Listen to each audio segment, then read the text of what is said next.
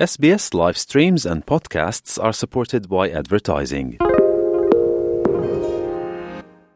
Quý vị đang nghe SBS tiếng Việt.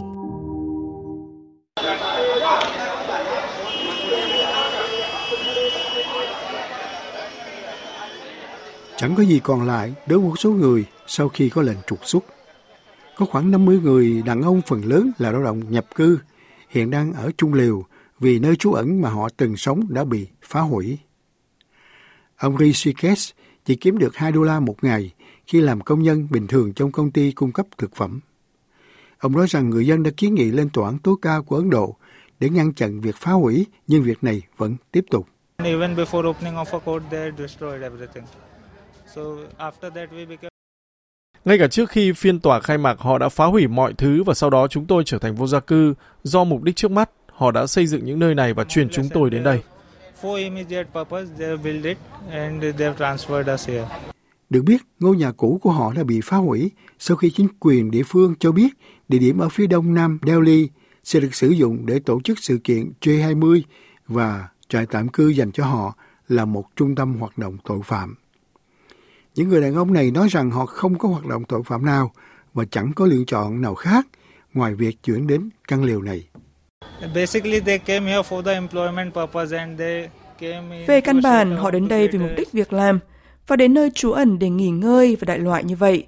Cũng như công việc của họ luôn là tạm thời. Get rest and other type of a thing and uh, working as a temporary basis. Trong đó các bản quảng cáo về J20 đang xuất hiện khắp nơi ở New Delhi khi các cơ quan chính phủ nhanh chóng làm việc để cải tạo các địa danh của thành phố, sửa chữa các hành lang giao thông và giải phóng mặt bằng công cộng. Thế nhưng ngày càng có nhiều lo ngại về những gì sẽ xảy ra với những người lao động nhập cư của thành phố.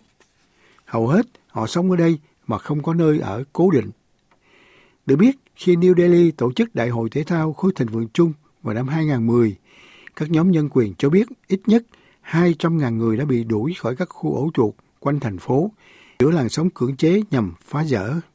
Tiến sĩ Indu Prakash là người ủng hộ nhà ở trong hơn 20 năm và cho biết khoảng 10 nơi trú ẩn đã bị phá hủy ở Delhi trong những tháng gần đây. Homeless are where there is work. They all work. Vô gia cư là nơi mà những người có việc làm do tất cả họ đều làm việc thực sự. Họ là một cộng đồng làm việc. Vì vậy, điều rất quan trọng là chính phủ cần hiểu rằng nơi trú ẩn và sinh kế luôn song hành cùng với nhau. And shelter goes together, hand in hand. Ông nói rằng một nơi trú ẩn chỉ dành cho phụ nữ dưới bóng có một trong những địa điểm nổi tiếng nhất của Delhi, đó là khu Jama Masjid của thế kỷ 17, gần đây đã bị đe dọa trục xuất. It's the best example. The Commonwealth Games when it took place 2010, we were there. Đó là ví dụ điển hình nhất, đó là vào Đại hội Thể thao Khối Thịnh Vượng Chung năm 2010, chúng tôi đã ở đó để xem cách đường phố sạch bóng người vô gia cư, cách thức họ bị đưa lên xe buýt và thả xuống ở ngoại ô Delhi, bạn biết không? Vì vậy hãy tổ chức các sự kiện quốc tế, nhưng hãy để các sự kiện quốc tế làm điều tốt cho những người vô gia cư, thế nhưng không làm cho sự tồn tại của họ tồi tệ hơn, không chế giễu sự tồn tại của họ hay không bêu xấu sự tồn tại của họ.